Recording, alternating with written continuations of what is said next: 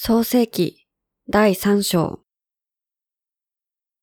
さて、主なる神が作られた野の生き物のうちで、蛇が最も狡猾であった。蛇は女に言った。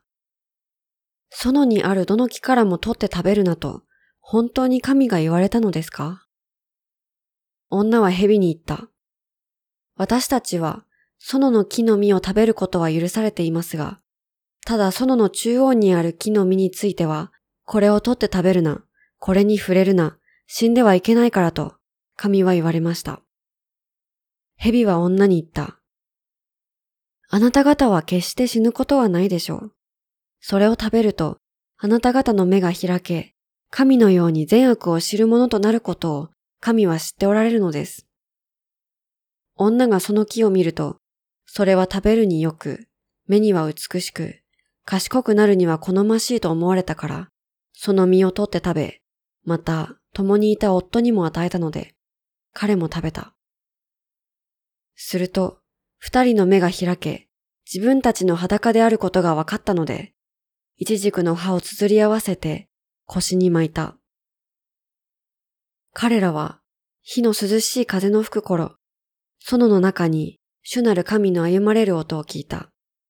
そこで人とその妻とは主なる神の顔を避けて園の木の間に身を隠した。主なる神は人に呼びかけて言われた。あなたはどこにいるのか？彼は答えた。園の中であなたの歩まれる音を聞き、私は裸だったので、恐れて身を隠したのです。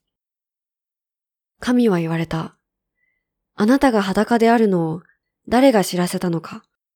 食べるなと命じておいた木からあなたは取って食べたのか？人は答えた。私と一緒にしてくださったあの女が木から取ってくれたので、私は食べたのです。そこで主なる神は女に言われた。あなたは何ということをしたのです？女は答えた。蛇が私を騙したのです。それで私は食べました。主なる神は蛇に言われた。お前はこのことをしたので、すべての家畜、野のすべての獣のうち、最も呪われる。お前は腹で這い歩き、一生塵を食べるであろう。私は恨みを置く。お前と女との間に、お前の末と女の末との間に。彼はお前の頭を砕き、お前は彼のかかとを砕くであろう。次に女に言われた。私はあなたの生みの苦しみを大いに増す。あなたは苦しんで子を産む。それでもなお、あなたは夫をしたい。彼はあなたを治めるであろう。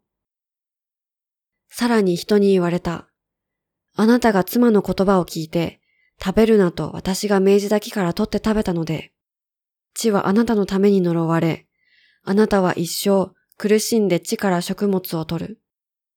地はあなたのために茨とあざみとを生じ、あなたは野の草を食べるであろう。あなたは顔に汗してパンを食べ、ついに土に帰る。あなたは土から取られたのだから。あなたは塵だから塵に帰る。さて、人はその妻の名をエヴァと名付けた。彼女がすべて生きた者の母だからである。